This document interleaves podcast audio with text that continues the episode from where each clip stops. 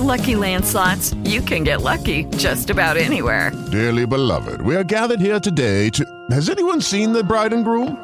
Sorry, sorry, we're here. We were getting lucky in the limo and we lost track of time. No, Lucky Land Casino, with cash prizes that add up quicker than a guest registry. In that case, I pronounce you lucky.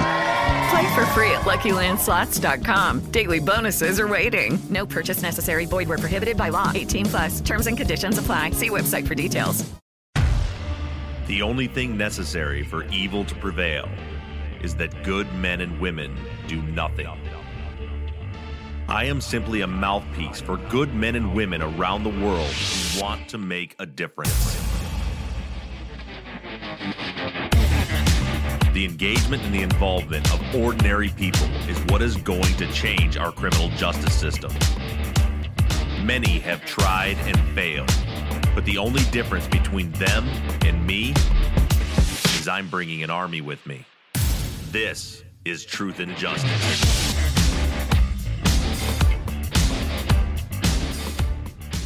Hello, everybody, and welcome back to Truth and Justice. This is your Friday follow up episode for episode 316 Clemente Returns. I'm your host, Bob Ruff. And I'm your co host, Mike Bussing. In today's episode, as always, we'll be fielding all of your questions, comments, theories from episode 316 and the entire case in general. All right, Bob, we've got a lot going on in social media this week. And also, last weekend was the first ever Crime Con. That all sounds great. Before we get into that, though, I want to take a quick break and talk about the podcast Unsolved Murders True Crime Stories.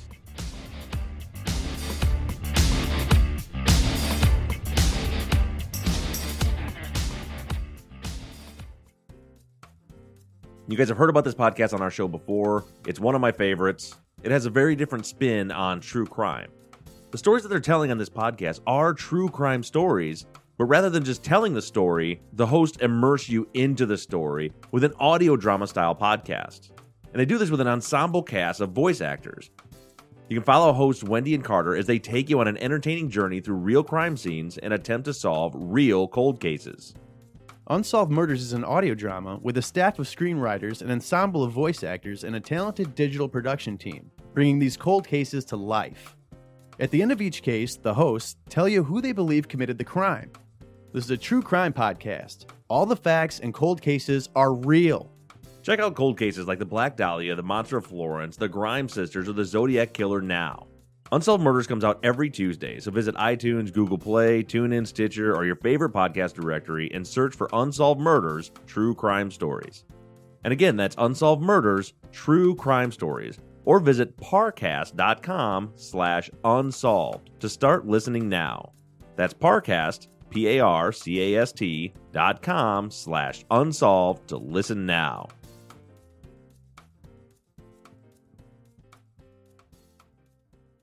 So, last weekend was Crime Con, the first ever Crime Con, and it was an awesome experience. I know I had a blast, and I'm pretty sure you did too, Bob. It was so great to meet all of our listeners who attended and also to sit down and talk with some of the other podcasters that were there. Yeah, CrimeCon was awesome. So this is kind of a funny story. So I was approached by the CrimeCon folks last year, uh, a long time ago, I probably close to a year ago, asking if I wanted to attend and be on a panel or host or do whatever they wanted me to do. And my response was, "What's CrimeCon?" Had never heard of this thing before. Right, I've heard of Comic Con, but what the heck is Crime Con? Exactly. And I just was super busy and didn't really ever get a grasp on what CrimeCon was. Well, then in the last month, our good friend of the show, Jim Clemente, calls me up and says, Bob, you guys got to come to CrimeCon. I mean, first of all, it just gives us a chance to catch up without me having to fly to California. And as it turns out, they're having Jim and his brother, Tim Clemente MC the entire event. So Jim had me convinced. We went ahead and made arrangements so Mike and I could both go. And I'm so glad we did. Like that, that was probably the coolest experience that I've experienced since I've been in this business. Oh, it was awesome. Yeah, and like Mike said, so in CrimeCon, first of all, the turnout was amazing. I couldn't believe how many people were there. I don't know what the number is, but there was a ton of people at this event. And there was all kinds of panel discussions going on and classes, and they had like a mock crime scene, catacomb tours. There was just there was all kinds of stuff happening, like activities. There was a live podcasting recording studio where I recorded a live podcast with Jim clemente and Francey Hakes. Yeah, in front of a live studio audience. I'd never seen anything like that. Yeah, it was kind of cool. But the coolest part for me was I was sitting on stage with Jim Fitzgerald, who I just have just massive amounts of respect for his work for years and years. So, for those that don't know, Jim Fitzgerald is the man that caught the Unabomber.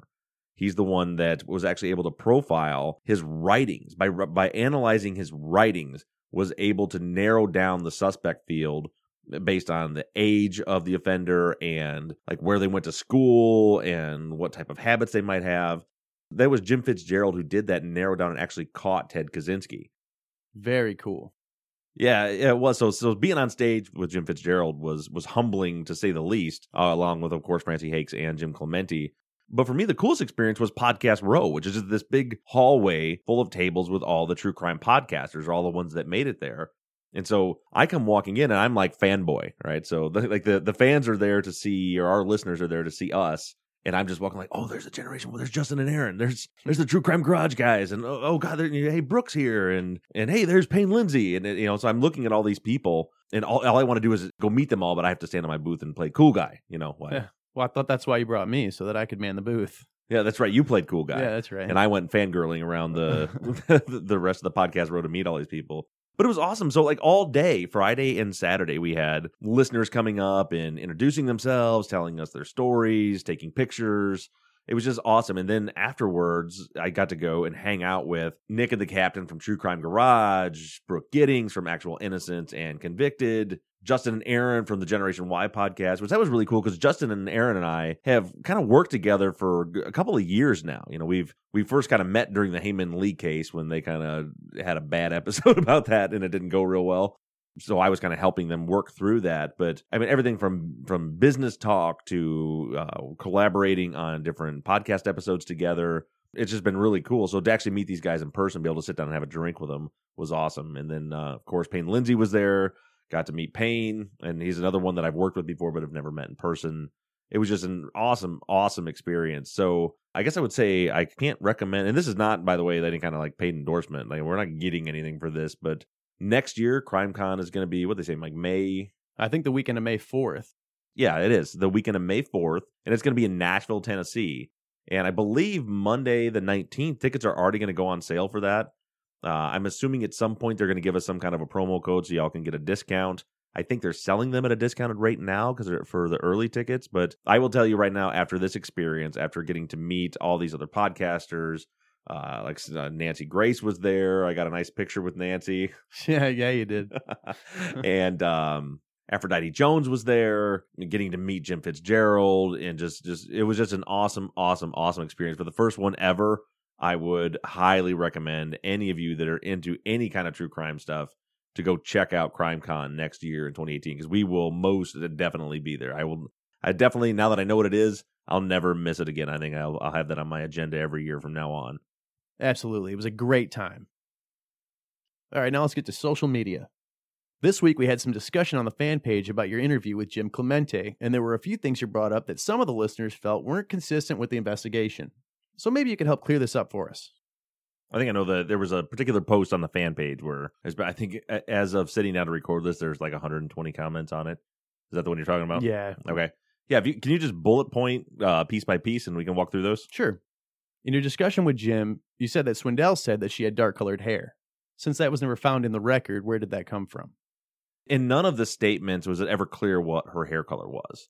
And at trial, he said it was like the color of his, but of course, we have no idea who he's pointing at when he's saying that at trial. Uh, the reason I mentioned, and, and, keep in mind, what, what what the listeners have to realize is that interview you just heard with Jim Clemente was not an interview.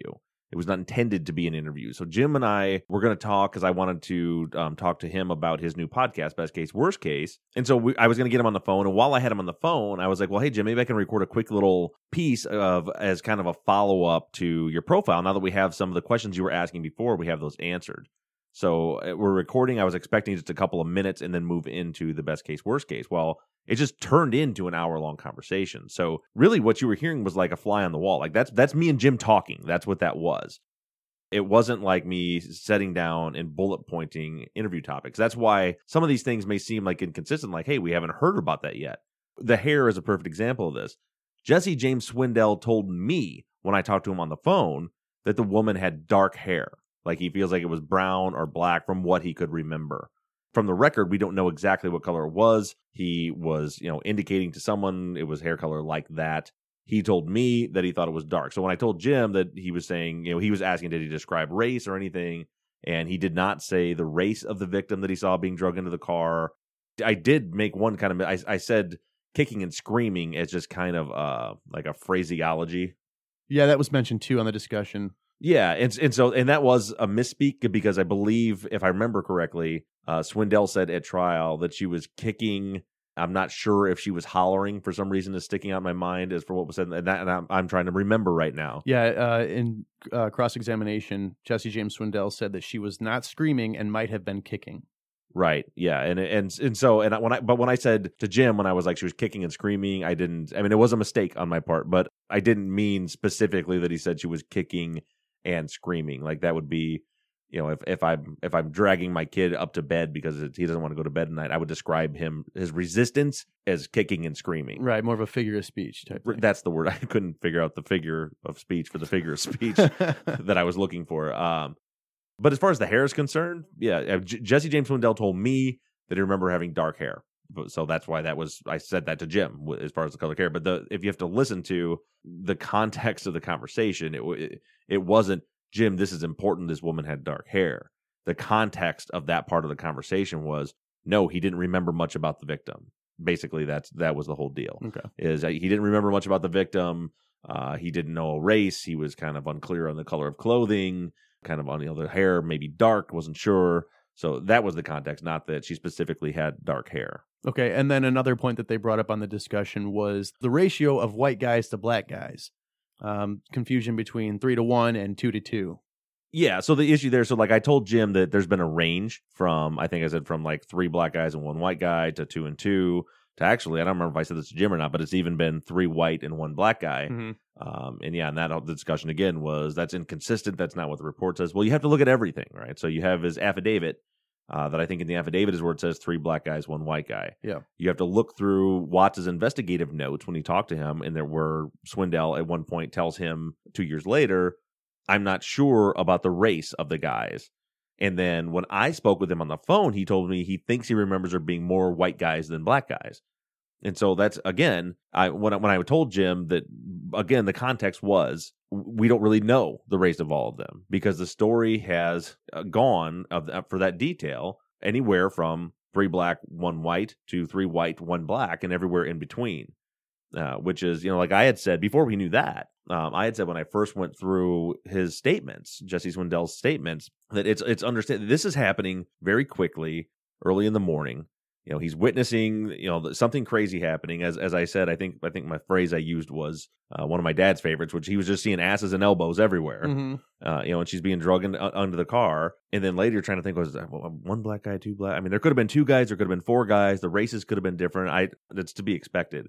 And I think the point he was making was, well, yeah, but Jim said that you should look at the old memories more so than the new, which is true. But eh, the point being, when I said it to Jim, what I what I have to be very careful. Anyone speaking to Jim about a case, you have to be very careful not to speak in absolutes because Jim will call you on your shit. Sure. Yeah, you know, if you say there was there was three black guys and one white guys, then Jim will come back with, "How do you know that? Mm-hmm. Are you sure? How do you know? Has that been consistent? How you know?" And so what I was telling Jim was, we really don't know because there's been a range of a variety, all the way from initial affidavit to interviews with police to trial testimony.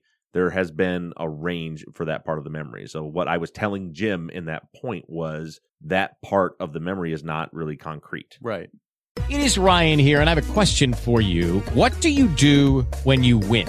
Like, are you a fist pumper? a woohooer, a hand clapper, a high fiver. I kind of like the high five, but if you want to hone in on those winning moves, check out Chumba Casino. At ChumbaCasino.com, choose from hundreds of social casino style games for your chance to redeem serious cash prizes. There are new game releases weekly, plus free daily bonuses. So don't wait. Start having the most fun ever at ChumbaCasino.com. No purchase necessary. VGW. Void were prohibited by law. See terms and conditions. 18 plus. Hello, it is Ryan, and I was on a flight the other day playing one of my favorite social spin slot games on ChumbaCasino.com. I looked over the person sitting next to me And you know what they were doing? They were also playing Chumba Casino. Coincidence? I think not. Everybody's loving having fun with it. Chumba Casino is home to hundreds of casino style games that you can play for free anytime, anywhere, even at 30,000 feet. So sign up now at chumbacasino.com to claim your free welcome bonus. That's chumbacasino.com and live the Chumba life. No purchase necessary. Group. Void were prohibited by law. See terms and conditions. 18 plus. All right. We also had listeners ask why you didn't mention an alternate theory about Kenneth Ray Williams to Jim. If you ask me, Bob, I would assume it was maybe because you find the Grove Rats slash White Camaro lead the most promising. Is that kind of what's up? Well, yeah, it it is, but uh, again, this wasn't an interview, Right. You know, so if it was, hey Jim, can you come on and do a follow up profile? I would have had bullet pointed statements. Say, okay, well now we have we don't really have more information about Kenneth Ray Williams. Um, we're going to get a little bit more about him in Sunday's episode, some new information, but it really doesn't. It's not relevant to the case, but it'll be interesting for everyone. Uh, but there's nothing new really for me to tell him about Kenneth Ray Williams, other than the fact that he's had these sexual assaults later. uh, Which, but the thing is, I talk to Jim all the time. So Jim and I have had the conversation about him just in passing. A lot of times, if Jim is out driving somewhere in LA, which LA traffic is so much fun, uh, and he's got a long drive, he'll just call me up and we'll just chat and we'll be talking about the podcasting world. What's I mean, I mean, you understand, Jim Clemente and I are friends besides besides just uh, us working together. And not every one of your conversations is put on the air. Exactly. So I didn't in that conversation bring up Kenneth Ray Williams because I've discussed Kenneth Ray Williams with Jim on on a couple of other occasions, and it just it doesn't make sense. Right. And um, I think I think this was like Gary Yam. I think was the one that was having this conversation on Facebook, and I know that he's somebody that doesn't like profiling. That's part of the deal. Uh, Mhm. you know, he said that he just thinks it's which you know again, so that to each their own. Some people don't. I I find it a useful tool. Yeah. Um, it's not an end all be all. Uh, but looking at it from a quote profiler's perspective or uh, behaviorally speaking, when when we say profile, and I hope I'm not walking on questions you're planning on asking later. No, go ahead, Bob. Um, but when we say profile, like people are just like putting like they're they're looking at criminal minds where Hotch walks into the local law enforcement and says, "All right, we were looking for a 21 year old male who was beaten by their mother in these days and uh, has a 4.0 grade point average. Go find him." That's not what we're talking about here. We're looking at so what we're looking at is we're looking at Kiao's wound patterns. We're looking at the circumstances of the crime scene where she was found. We're looking at her risk factors. Uh, and then and then we're piecing all of that together uh, to try to d- determine what makes sense. We're looking at you know m- motive, opportunity, all those things. So in her case, she's got these crazy sporadic wound patterns all over her. Right? Right. She's got ni- uh, what, nineteen altogether knife wounds. Yeah, I think so. Um, a- and front, back, side, every different direction, angle. If this was done with one single knife, then it had to be no bigger than a three quarter inch wide steak knife. right. And then that three quarter inch wide steak knife had to, in most of its stabs, create a inch and a quarter wide gash. Which you remember when we did our experiments. It, it couldn't be done. No, I mean, and I'm sure there's a certain set of circumstances where that could happen if the Uh-huh. knife's sharp enough. Yeah. Uh, but our knives were pretty sharp, and we couldn't make it happen even once, much less every time.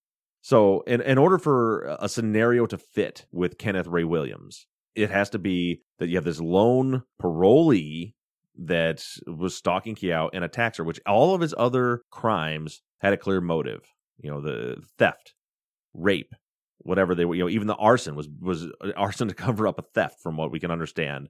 Uh, so like he just decides out of the blue he's gonna murder this woman for no good reason. A 53 year old, you know, five foot tall, hundred ish pound woman, and he's unable to control her. He's with one knife stabbing her in every different direction possible, all the way around her. Somehow gets from probably the most likely place where I would guess that attack would happen, which would be up by Apache. Mm-hmm. I, I would assume it wouldn't happen in broad daylight right out where her body was found. But even say if it was there, it's just and then not not steal anything, not take her ring, not take her necklace, uh, no sexual assault that we're aware of, and maybe it's something that went wrong. So it's we're not ruling out Kenneth Ray Williams, but it's just it's so hard in order to fit all of those things. You know, the the wound patterns, the victimology, all all that stuff in the crime scene to fit all that stuff together into a scenario that makes it plausible for Kenneth Ray Williams to be the offender is just really, really difficult. It had, I just, I, I can't even in my mind as we're talking about now imagine what that looked like. Like, I feel like in order for that to happen, like Kia was pirouetting down September Lane while he's chasing behind her with a knife, two knives actually, most likely, and stabbing with both hands as she's like spinning around and jumping fences, and it just he just keeps stabbing and stabbing and stabbing and stabbing and stabbing until he finally gets her down and then doesn't do anything after she's down. as opposed to uh, the the Grove rats. it was just a very like you you you applied your your thorough analysis to what you might think that would look like and I, I came up with the with I- Kiao pirouetting down. yeah yeah down and, it, and it, it like makes perfect sense but it's so disturbing oh god sorry i don't even know if we can use that for bloopers or what like i was i was a little t- legitimately like recording aside i was taken back by that like what the f-? like, like But when you think about it, like it is crazy, and, and we're certainly not intending to make light of this. I think all of our right. listeners know that, but yeah. but it, it it is like in order to like how does one person by himself, like not in a vehicle, that just walking, have to stab her twenty times in three hundred and sixty degrees all the way around her body from every different angle, direction, depth, width of cut. Like that's it's it's it's a crazy scene to and then and there was no motive at the end. And then also consider the fact that I guess getting back serious for a minute, considering the fact that uh, where there has been sexual assault with Kenneth Ray Williams, whoever attacked Kiao and killed her was unable to control her. I think we can all agree on that. I mean, those stab wounds all over her say she was fighting and getting away. yeah to the bitter end Right. So take that and then and then compare that to Kenneth Ray Williams' other sexual assaults. He was able to control his victims, and we don't know much about his victims. I'm I'm still trying to find information on that, but he was able to control those victims in the most difficult way possible. The the coercive control necessary to rape someone by forced oral sex is an insane amount of control. That that that is that is an extreme ability to control. Now there could be this was a child, but only one of those charges was a child. Personalities, all those things come into effect, but now really quick do you know what he what he did to to maintain control did he ha- hold him at knife point I don't know. They said there was a knife involved, yeah uh, and this, it's something Jim and I have talked a little bit about. I mean, that's it's not something you see very often because, and I don't want to get graphic or get into it, but I'll just say that that act for a man to to violate a woman in that way is risky. Mm-hmm. It's really risky. yeah absolutely Um, and so, in order to do that, you have to have complete confidence and control over that. uh, The confidence that you have control over that victim. So it's like the person that's capable of that. Their mo is always, you know, undercover, sneaking in in somebody's home, uh, theft. To, to just, one day, I want to just, just for no reason whatsoever, just stab this woman in broad daylight. Doesn't doesn't make much sense to me. So I Mhm. mean, that's that's why he wasn't in there. But then you know what and, and i'm sure if anybody reads this discussion you'll see it may seem like it's it's so hard through text to put it through but like i was getting a bit testy. And i and, and that's not true but i do get a little bit frustrated because uh this particular you know gary who's who's a great i'm love gary. Gary is is is a a great contributor on the fan page. He starts a ton of discussion. He does a lot of polls. And even if i disagree with him other people disagree with him it's still generating some awesome discussion. So absolutely yeah. you know so i've got nothing bad to say about gary but in, in that discussion he's just insisting that and you guys can read if you go to the truth and justice podcast fan page you'll see this massive thread uh, about this. But he's suggesting that and he has been for the longest time that the grove rats lead is just ridiculous. And you know as ridiculous as as i just made the kenneth ray williams lead sound his opinion is that the the white camaro grove rats is just as ridiculous that it's just bonkers that it just couldn't happen. And again, he cites back to the fact that the, you know, we're just looking at this because of profiling. If you take the profile away and take away, I think his words were, take away Jesse James Swindell's statement and you got nothing, right, with his white Camaro. And he says that the timeline's wrong. Well, it's it's it's not wrong. That's not that's not accurate. And so so let me break down again real quick why I think that the white Z28 Camaro lead, which has led to the Grove Rats, is I, I agree with Jim Clemente that this is a solid lead. Now that doesn't mean they did it. It doesn't mean that we're ruling anything else out. But I think I think Jim put it very well when he said this is a solid lead and I would pursue it vigorously. Uh, and that's what we're doing because that's where the evidence is pointing us right now. Now, first of all, I'll say too that a profile is a tool in the toolbox for us. It's for any investigator. It's something to consider and compare to the evidence. But at the end of the day, evidence always trumps the profile. You- Sure. you need to know that. So it's not like you know I have uh, an offender's DNA on a crime scene, but and, and the guy's a 35 year old white guy, and the profile was we're looking for a 19 year old black man. They were nope, wasn't him. It has to be a. 19 It's not how it works. mm-hmm. It's nothing more than an investigative lead. Uh, it, it- not just because it fits a profile, but this this is what we know. First of all, let's talk about timeline. Am I just completely messing you up, or is this all right? no you're doing fine Okay. So let's talk about timeline for a minute with the white Z28 Camaro. With, with let's say with Jesse James Swindell's statement. So Gary Yam's statement is that the timeline just can't work. It doesn't make sense. Well, let's look at that statement. So i this this is a memory that uh, it's the memory of a fifth grader evolving over time. So there's the question of did it happen a day, night? Eh, We know at trial that Jesse James Swindell says he thinks he remembers it being kind of between day and night. Uh, in his affidavit, which was written four months after the fact, was similar that it was early hours of the morning between day and night, kind of, which would be about right. But then what has been suggested is, well, it wasn't really though. The sun had been up for an hour. It's day. Okay, well, by their assessment and opinion, I guess that they would consider that day. Understand they'll back up even further to the detective's notes when Detective Royster spoke with Jesse James Swindell's mother, who said that the day it happened, they told her. And, it, and by the way, this is not just just Jesse James Swindell. I mean, that's what's used in trial because Mama Judy's dead. But for our investigative purposes, there were two people: the aunt, a grown up Aunt Mama Judy, and Jesse James Swindell both say they saw this. So that's two witness, two eyewitnesses to this. They that day told Jesse James Swindell's mom, Mama Judy's sister, what had happened. And the next morning, she says that she sees it on the news and says, Oh my God, they killed that woman. So, timeline wise, the day after this happened, everybody seemed to agree that it happened around the time of the murder, or almost exactly the time of the murder, Yeah. because the time of the murder was disclosed in the newspaper. We have that article. So, and then four months later, fifth grader says, I think it was somewhere between day and night. Well, they were driving around looking for Ronnie, Ronnie uh, Blackwell that morning. So they probably started while it was dark and probably finished while it was light. So it was somewhere in between that time. And and like again, he's not looking at a clock. He's using sensory memories. He's trying to remember what was going on right then, what he was feeling, what he was seeing, things like that. So I don't think that negates our timeline at all. Now, two and a half years later, Ronnie Blackwell says, "Well, I think they picked they picked me up at midnight that night, and that's when you know Watts threw the case away or threw that lead away."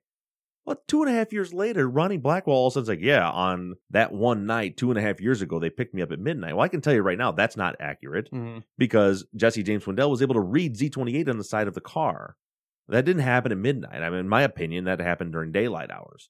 And all the other evidence seems to indicate it happened in daylight hours. So, timeline wise, I think he's solid.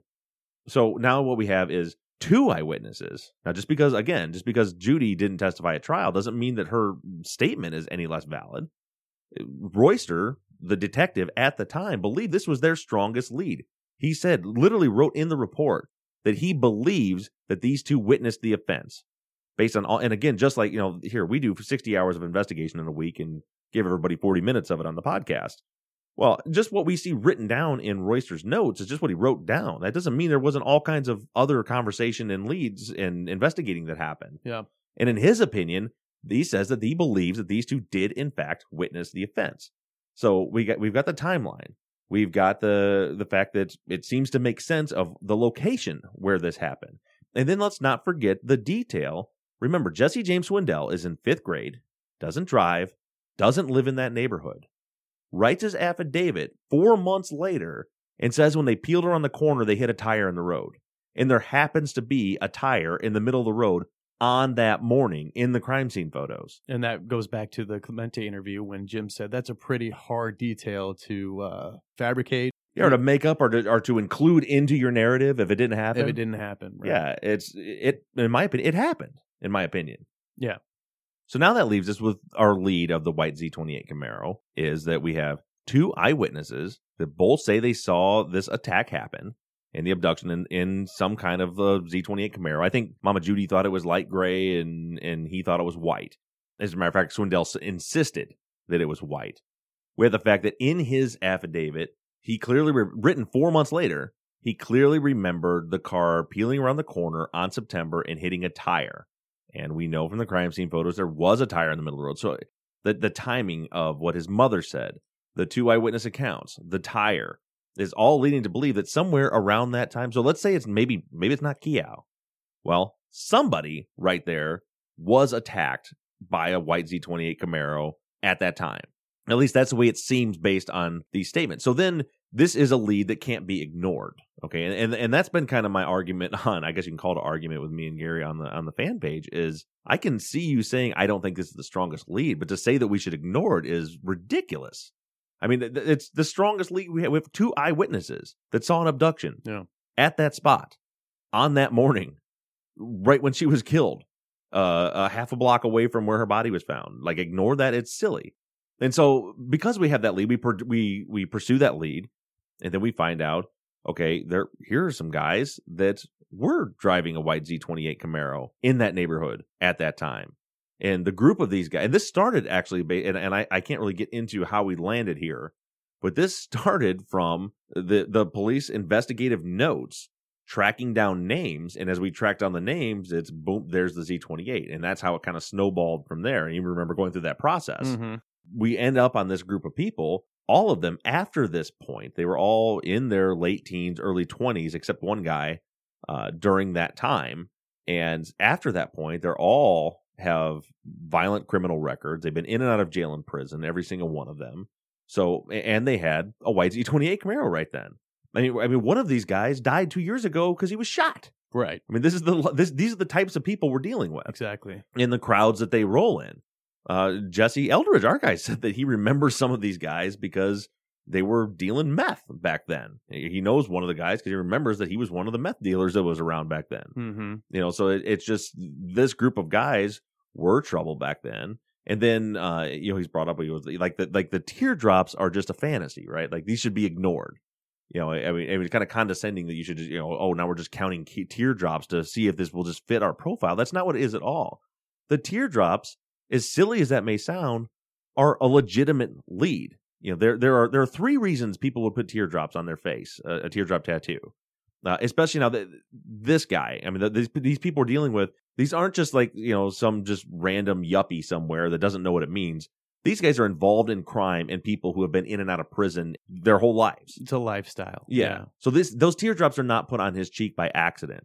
So it's uh, a teardrop tattoo for some people. Like it, it, it was always been for every person you've killed, you've dropped. It's a bragging rights, and it, the problem is that you can't be convicted on that. You can't say it's a confession, but that's why people do it. Uh, but then it's turned into Jesse. That some people say it's how many times you've been to prison. Well, this guy's never been to prison. He's been to jail a bunch of times, never been to prison. And then you have how many times you've been raped. Some people will put it on. Those are the only three reasons for those teardrops I've ever heard. So he hasn't been to prison. So either this particular man was raped three or four times in his life and put it on his face, or he's killed three or four people. Based on some interactions that I've seen between him and these other quote grove rats, I'm going to go with the latter. They they oftentimes cryptically are talking about the fact that uh, they've done things in the grove that they can never talk about again, and they have all these secrets. I to to, to look at those and say, oh, those are just tattoos. They don't matter. Well, they do matter. You know, when we're looking, when we're gathering evidence and saying, are we on the right track? Are we going the right direction? Well, maybe still, but all of these things together tell us that we have a legitimate lead with the Grove Rats. Yeah. You know, and, and again, could be a complete red herring, but right now it's I'm not ready to throw the lead away because it, it happens to fit a profile. I think I think the fact that it fits the profile that Jim gave us, the person who has literally solved thousands of murders over the over the course of the world, tells us that we should be looking for a or multiple young, inexperienced uh, offenders, and that the crime scene was dynamic and it took place over a range of space that that that happens to fit. And he didn't know anything about this lead at that time. Happens to fit with all these other circumstances means that so far we have not found the piece of evidence that says you're going down the wrong path. You know, and if we find that, we'll move on. I, we don't have, there's no bias here. We don't have blinders on. We're just trying to find the truth. And I'm going to keep fervently pursuing the truth until I find something that tells me I'm on the wrong path. Nice speech, Bob. Yeah, that's, yeah, You sorry. really took that one away. you have this whole outline over there, and I, I just rambled for Yeah. 25 minutes straight. Nah, that's fine. I'll take a breath now. All right, I think it's time for a little palate cleanser now, Bob. yeah, it might be a good time to take a break here and hit reset so you can figure out where we're at and the uh, questions you wanted to ask. Yeah, we'll take a quick break. We'll hear from our sponsors, and then I got one more thing I want to bring up from the fan page before we get to voicemails. All right, sounds good.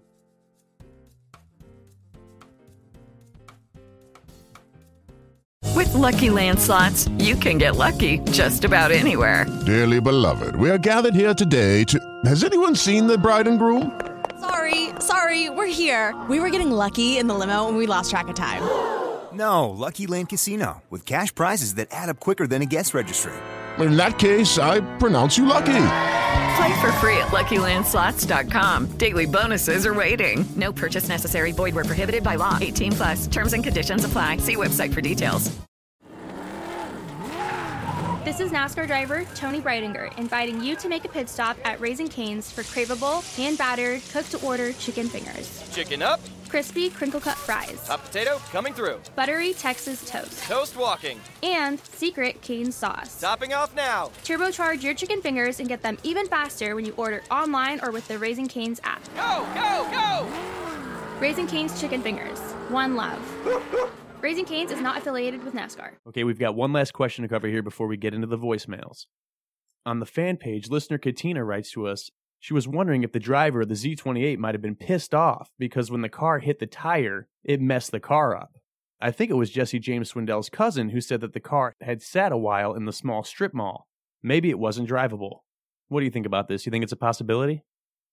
Yeah, it is. You know, I I've wondered about Ronnie Blackwell's statement for a while now that the car was parked over there beside the remember the strip mall across the street from the apartments. Uh, Ronnie Blackwell, who is Jesse James Swindell's cousin, said that the white Z28 Camaro that was attached to the Sean or Shane Quayle was parked over in that lot for I think a couple of weeks or a month. He said Mm-hmm. if they messed the car up and and made it undrivable for hitting the tire, I guess it's possible that that's why it might have been parked there for that amount of time. But you know, and, and Jesse Eldridge said that most of that strip mall was abandoned.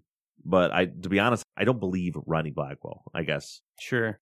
and I almost wonder, you know, he was connected with some of these people, and it makes me wonder if maybe he might be involved or might have been involved. I don't know.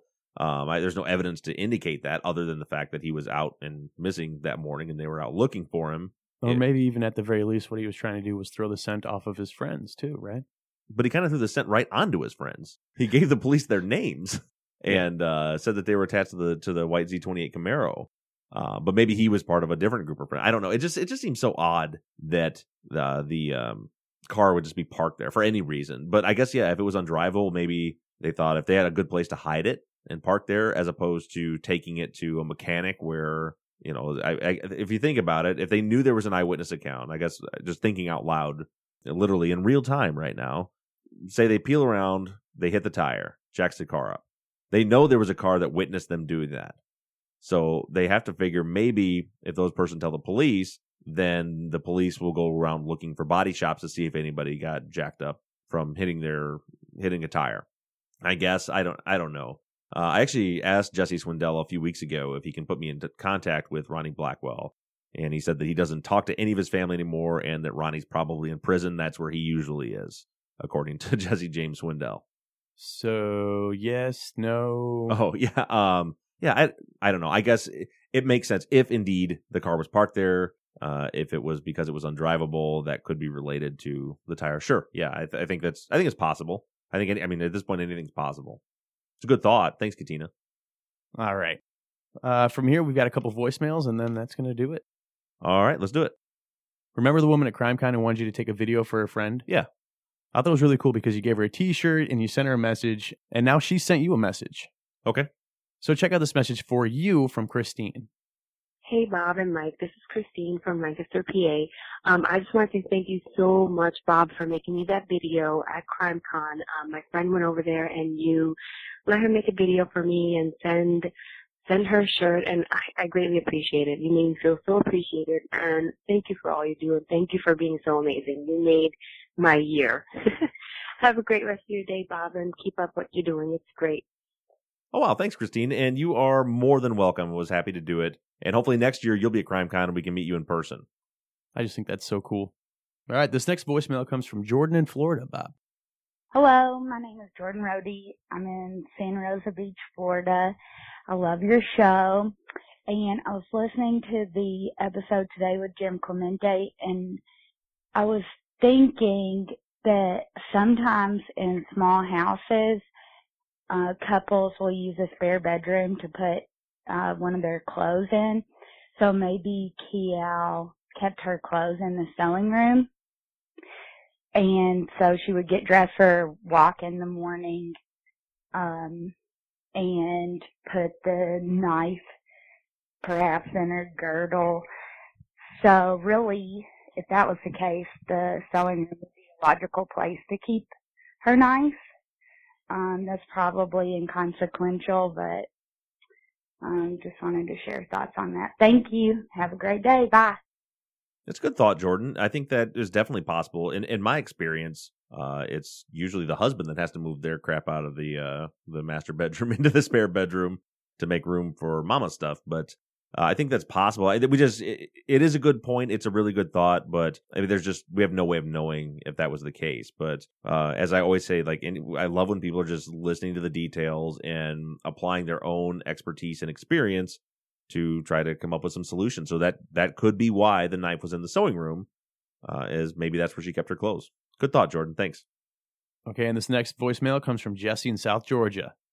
is this is this my hometown hero? This is hometown hero. So as Mike's getting ready to play Jesse's message, just a little uh, anecdote. Uh, I believe Jesse sends me Snapchats every single day. Every day. just about uh, anything. Like, what's up, Bob? Driving down the road. Is he like your biggest fan or what? I don't know. I think I'm his biggest fan. But uh, he's a cool guy. He's always. He's, it's just funny when I saw him come through the voicemail because I recognize him from Snapchat because he he snaps me on a daily basis. I always know what kind of beer Jesse's drinking or what's going on with him in his life. Hey Bob, it's uh, your hometown hero here, Jesse, down in South Georgia. Figured I'd give you a buzz. Uh, y'all really keep me uh, entertained on my rides now that I've been doing so much traveling. But anyways, just uh, thought I might uh, ask a question. See if uh, one, if you think we got enough evidence uh, eventually that if we can get Jesse out of jail, that they will find the real perpetrator and be able to, you know, actually maybe get them in jail eventually. And I was just thinking about this. Do you think there's a possibility that uh, Keow's son maybe knew the parties that did this, and that's why he's staying out of it. Anyways, I know that's kind of a wild speculation, but figured I'd throw it out there. Thanks, man. See ya. All right, good to hear from you, Jesse. And that was something that I thought from the very beginning that maybe Kirby, not because he didn't talk to me, it's it's not a shock at all, actually, that Kirby isn't talking to me. It just it's just not a normal thing for a lot of people to do in a circumstance like this when we're dredging up these old wounds. Uh, but I always thought like you know he's about the same age, maybe he knows the guys that were involved in this.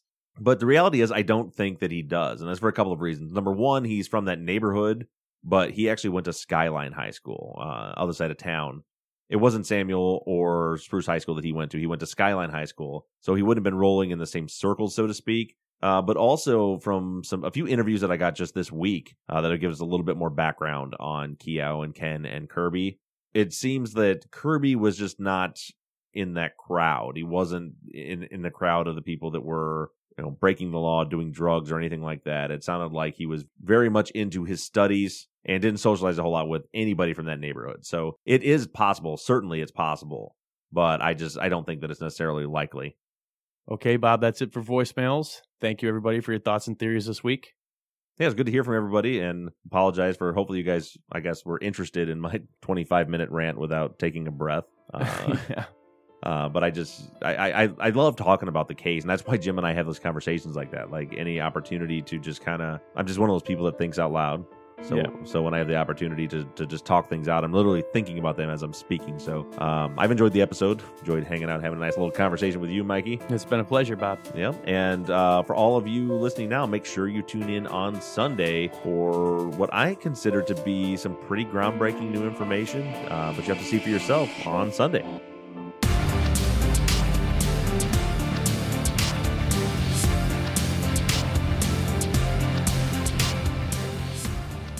Truth and Justice is a production of New Beginning Incorporated. Our executive producer is Mike Bussing. Shane Yoder is our sound engineer. All music for the show is created by PutThemInASong.com. Want to thank Tate Krupa for designing and creating our logo. Also, side note, I actually got to meet one of our transcriptionists this weekend, Sarah Mueller, and she mentioned to me that I haven't been changing the order of the names of the transcriptionists around for a while. So this week, you get first billing, Sarah. I got to drinks with Sarah and her dad. So Sarah Mueller, Sarah Hoyt, and Desiree Dunn are our transcription team. And thank you to Chris Brinkley of SylviaConsultants.com for creating, managing, and maintaining our website. As always, thank you to all of you. Make sure you stay in touch. Send us your thoughts, theories, and ideas through our email, theories at truthandjusticepod.com. Don't forget about this voicemail line at 269 224 2833. And Like our Facebook page or follow us on Twitter at Truth Justice Pod. However, you do it, stay engaged, stay in touch. But as for now, we're signing off. I'm Bob Ruff. And I'm Mike Bussing. And this has been Truth and Justice.